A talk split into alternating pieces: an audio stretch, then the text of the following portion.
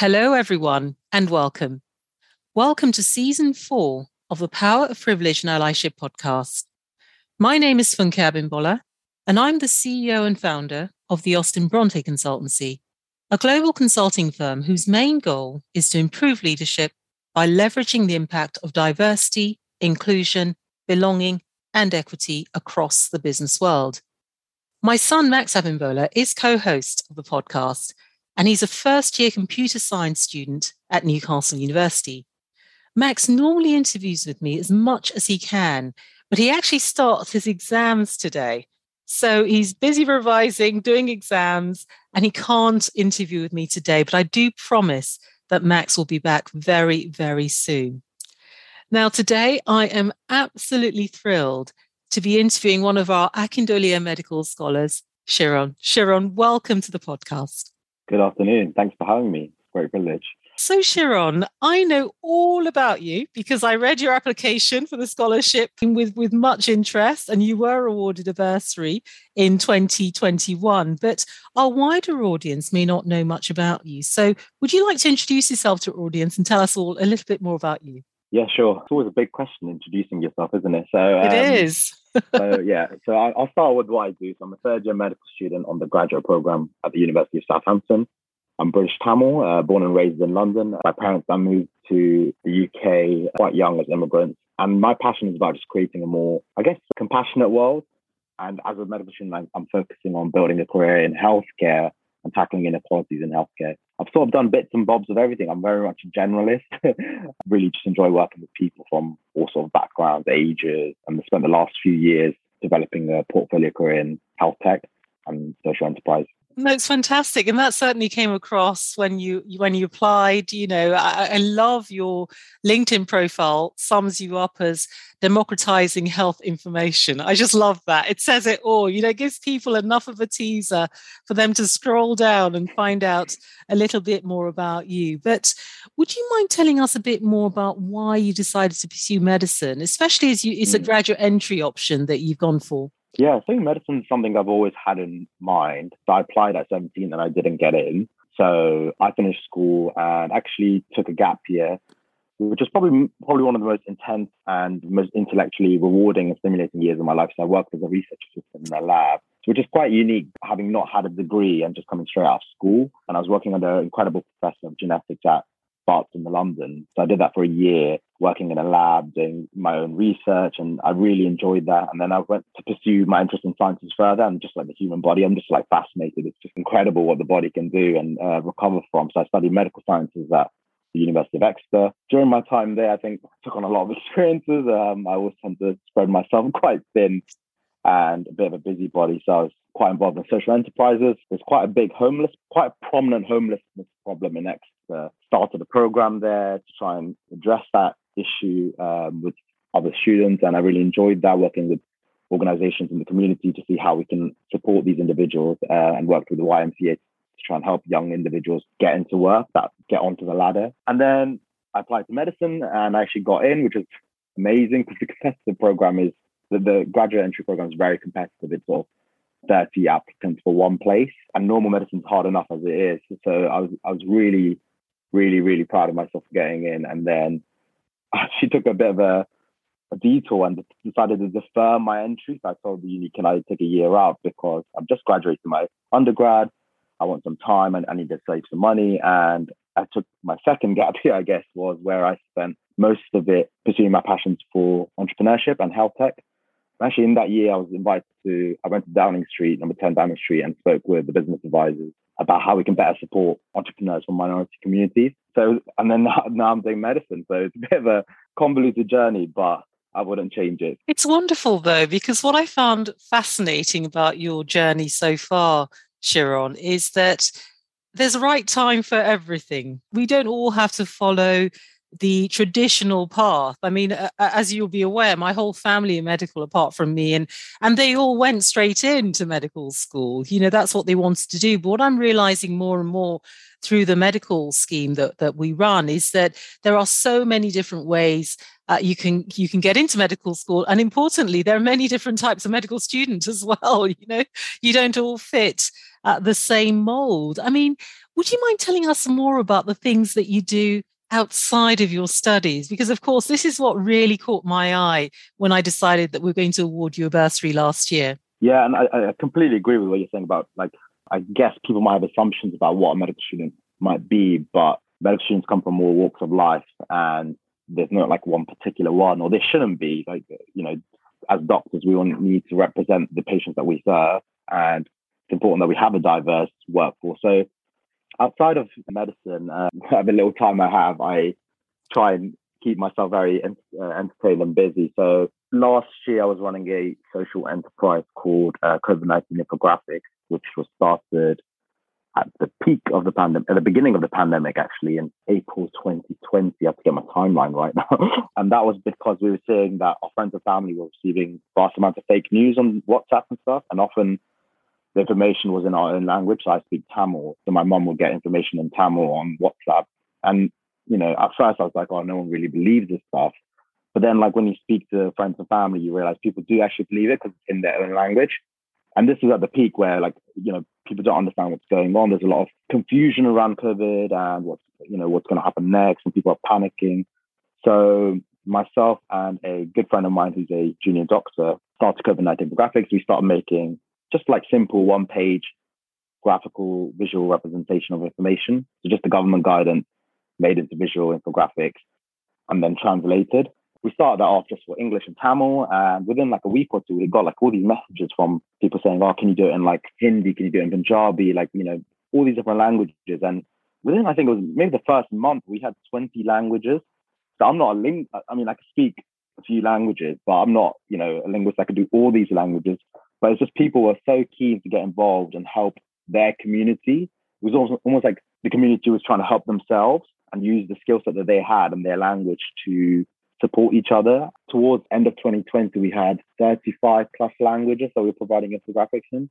And over our course of like one and a half years of running the project completely free with more than 50 volunteers, we produced 80 resources. So that's like nearly one a, one a week. And if I tell you that one resource takes 50 sets produced, plus a Q&A from medics, plus Q&A from translators. It was, a, it was a very intense year, but it was incredible. And we worked with so many incredible organizations across the UK, care homes, councils, went on CNN, uh, BBC News, and we were just very glad that we could play our part to help our community. So, anyone who's listening to this and wondering what they can possibly do to make a difference, listen to this specific example from Shiron. Okay, this is a medical student who saw and identified a need, decided to do something about it, and look at the impact that he's had. I mean, is there anything else that you'd like to share with us, Shiron, that you've gotten involved with? I think uh, just adding on to that point, actually, the weird one because as the organization grew bigger, and more people wanted to get involved. I realized I was almost becoming a leader by accident. Like I didn't choose to be a leader. It was just I saw a problem and there's something I could do. Like I've got a science background. I'm from these communities, and you know, you sort of have to take action yourself. You can't sort. You just have to do what you can with the skills that you have. And if you don't have the skills, there's always people that are happy to partner with you. I guess outside of that, I also sort of like to keep myself busy, and I really like how technology can impact healthcare. So I've sort of tried to build a portfolio career in health tech. And over the last four years, I've been working at various startups, helping them in all sorts of manners from operations to content writing. So now I do a lot of like freelance content writing for companies or running their social media pages. And then I've been, I'm, I think the biggest learning from last year was not to spread myself thin because it's very easy to do. And it's important, I think, people hear other people talk about that because it's often like you just see the successes on LinkedIn, but you don't know what's going on in people's own lives behind the behind the posts and the titles. Yeah, that, that's very, very true. In fact, I remember when we we ran four separate mentoring sessions, didn't we, Shiron, towards the end of last year for the 2021 cohorts uh, prioritizing self care, you know, wellness, were things that I was very, very honest and open about because, as you rightly say, Shiron, we see the the highlights on social media and i think it's so important that as leaders and i mean leaders of all types you know you're a leader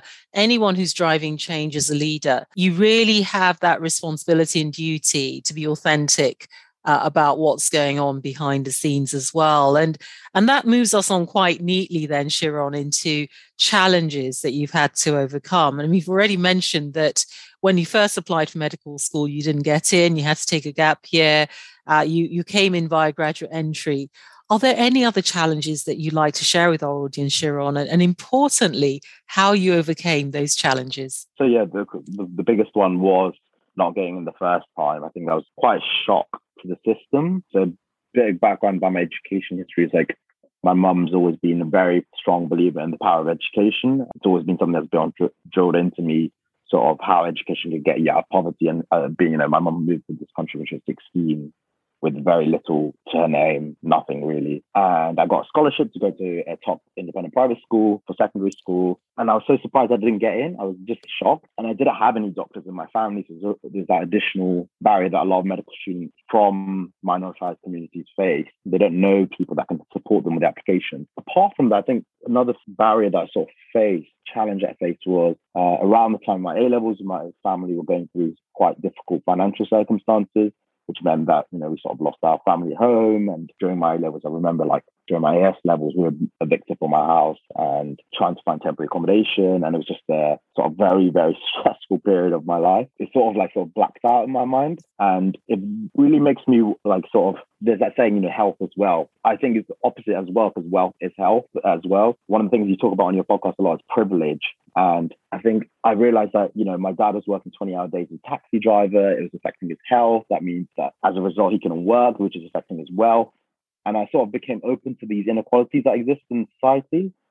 And during my second gap year, I read a book called The Health Gap by Professor Michael Marmot. It talks about this concept of social determinants of health. And I, I, that's how I really got interested in public health and how there are factors that affect people's health that they have no control over, conditions they're born into, the, the, the conditions they work in, live in, grow in. For example, there's nearly a 10 year difference in life expectancy between one London borough and another London borough. That's like a huge difference, 10 years in life. And I was just like, what? No way. This is crazy. Like 10 years difference. It's not, we're not talking about between London and uh, less developed country. We're talking within the city. So I think that the, financial burden and the challenges there, I've, you know, I've sort of got gone through it, but it's also made me realize that money is important. People don't talk about it. And that's privilege in itself. People that the fact that people don't talk about it because they don't they have that baseline and that support. Gosh 10 years within borough like between boroughs in london. I i, I was aware of um, some of the north south divides that that mm. exist in in the uk or in england i should say.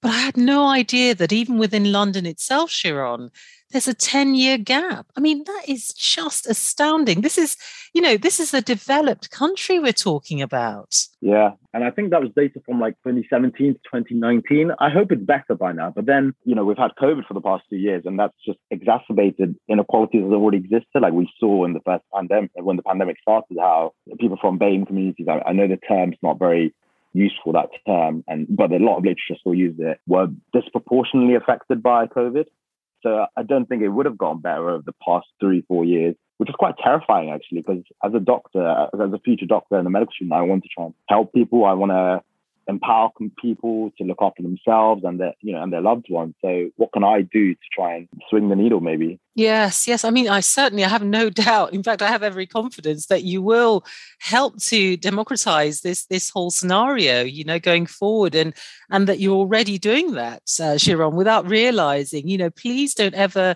underestimate the impact that you're already having. I know that sometimes, you know, certainly I look at the world sometimes and I feel utter despair quite often when I look at what's going on. I think, where is the hope? But then I'll, I'll suddenly get a random email, as I did earlier today, from someone who told me just how much these podcasts have, have has helped her and her colleagues, and they're all studying episodes and writing notes and doing all sorts of things that, you know, I could never have imagined when we started the series days uh, with Max. So, you know, you're doing incredible work. And, and Shiron, I'd be so, so keen to have a flavor, just a flavor of what a typical day could look like for you. For a medical student who's doing so many other things, what's a typical day like? Do you get up early in the morning? Are you a late riser? Tell us all about yeah. it. Yeah, it's a it's an interesting one because I listened to the Jess's um, episode and um, I like I'm think I think I'm chaotic, but I'm like organized chaos in my little world. Like I sort of know what needs to be done, but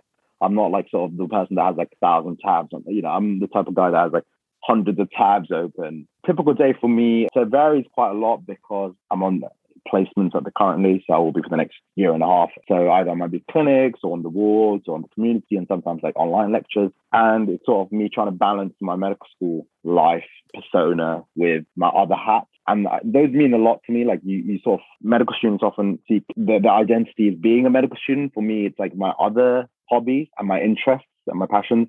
So I'm also a BMA rep, so that's the representative for the British Medical Association for my university. So a lot of work we're doing with the university on how we can improve the medical curriculum, like decolonize medical curriculum and like sort of make sure that we are equipped with the skills we need to look after the population. So like working with other students on that. Then I also do part-time work and I'm trying to cut down on my commitment so that I can actually spend more meaningful time with my girlfriend because I think I realized in 2020, uh, uh, you know, it was just, it was exhausting. I was working sort of 15 hours a day doing part-time work plus all these extra things. And you sort of you sort of stop enjoying the things that you these things that you started because you you know you're so tired and burnt out. So yeah, my day really varies, but bits of everything to medical school plus my other commitments. I find that a really good sign of when I'm doing too much is when I start feeling angry and resentful, Shiron. you know what I mean? Like I just I resent and I start to resent feeling resentful, if that makes sense. So yeah. That's that's always a good sign that that's too much going on and you need to cut back. Yeah, no, definitely. Uh, yeah, anger, resentment, and uh, falling asleep on your screen is not on your laptop is not definitely not productive either. It certainly isn't.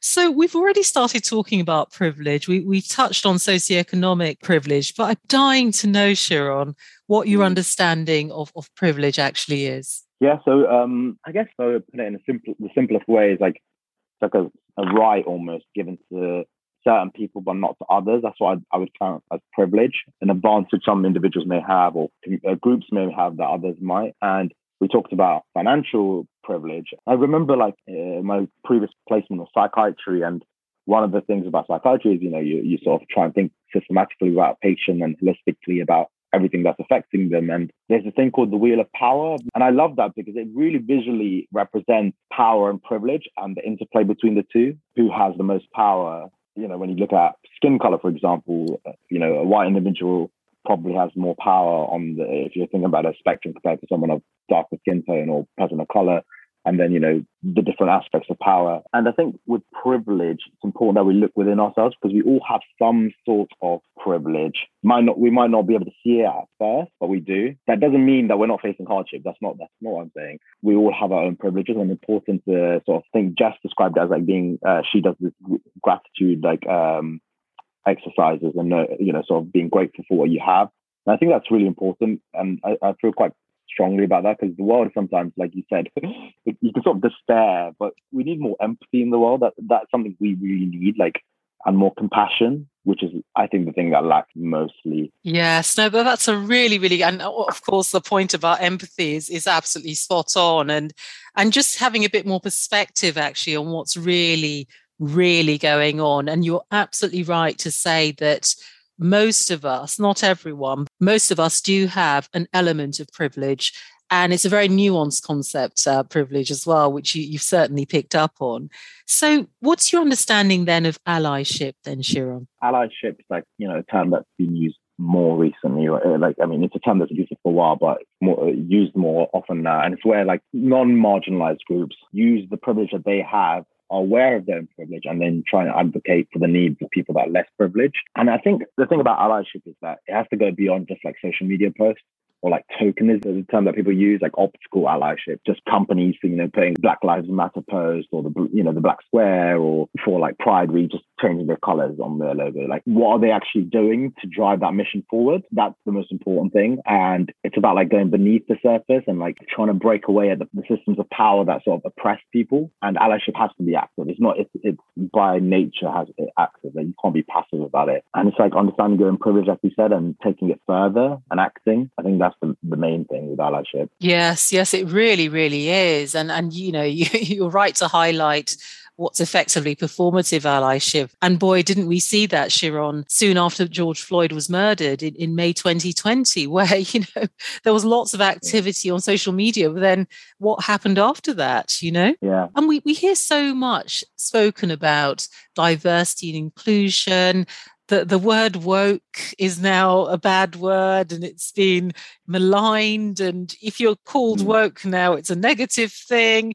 You know, I was talking to one of our, our guests earlier today on another uh, interview, uh, and she was saying that she really, you know, finds the whole, the way that she's badged as being woke so insulting because actually that's not what it's yeah. about at all. So, so why do you think diversity and inclusion are important? Because they are, aren't they, Shiron? Yeah, yeah and uh, one hundred percent. And I think it's I think firstly it's like it's important to me, but it, it should be important to everyone. It's everyone's responsibility, like EDI and uh, diversity inclusion is important should be important to everyone. And it's much more than just like programs or policies or social media posts. And the reason is because if you have a diverse and inclusive environment it means that you feel like you belong somewhere you feel like you belong. And there's this analogy about a party that i don't know if you've heard. I'm sure you have. And my girlfriend told me and i was, I was like oh, wow that really describes the thing. And for people that don't know it's like you know diversity is being invited to a party inclusion is being asked to dance and then belonging is dancing like no one's watching.